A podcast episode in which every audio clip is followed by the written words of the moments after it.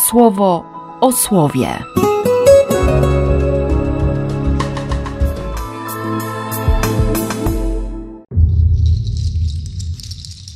trzydziestego lipca, sobota.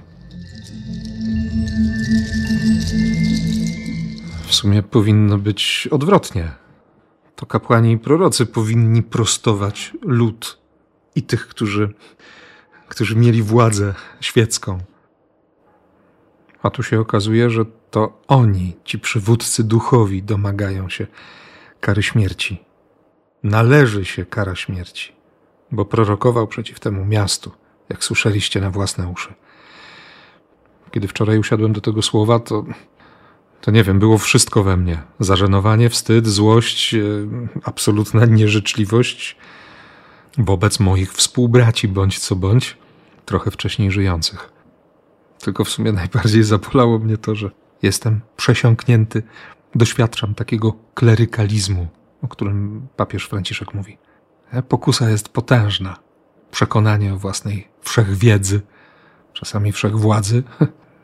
Łatwo wtedy stracić tę pierwotną miłość. I tak zwyczajnie, choć w ogóle to słowo jest absolutnie nie na miejscu, zwyczajnie odejść od Ewangelii. Na szczęście przychodzi Duch Boży, nie? Duch Pana dał łaskę zdrowego rozsądku właśnie, właśnie mieszkańcom Jeruzalem, tym, którzy sprawowali władzę świecką. No i, i oni uratowali Jeremiasza. Ten duch działał w historii Kościoła. Był prowodyrem wielu akcji ratunkowych. Dla kapłanów, dla, dla biskupów, dla papieży. Dzisiaj ten sam Duch Boga chce mnie, chce Ciebie na pewno uratować od lekceważenia Boga. Uwolnić z tego poczucia wyższości. A jeśli się gdzieś zręcznie kamuflują między zdawkową uprzejmością grzechy pychy i, i pogardy, to z tym się naprawdę rozprawi bardzo radykalnie. Więc ostatecznie to się cieszę tym rachunkiem sumienia. Takie dobre słowo przed wejściem w nową parafię. Bo to czytanie zadaje mi pytanie o moją tożsamość, nie? O to, kim jestem. Chcę być prawdziwy. Czyli pokorny. Żeby nie być kimś, ale tak zwyczajnie. Być sobą. Nie? Nawet jeśli to bycie sobą sprawi, że się straci głowę. Jak Jan Chrzciciel. Tak akurat dziś i za trzydzieści dni jest ta Ewangelia, tylko w innej redakcji. Świętowanie urodzin skończyło się śmiercią. Takie paradoksy. Herod też, według Mateusza, chciał zabić Jana. I tu również lud, który uważał Jana za proroka, jakoś blokował ruchy króla.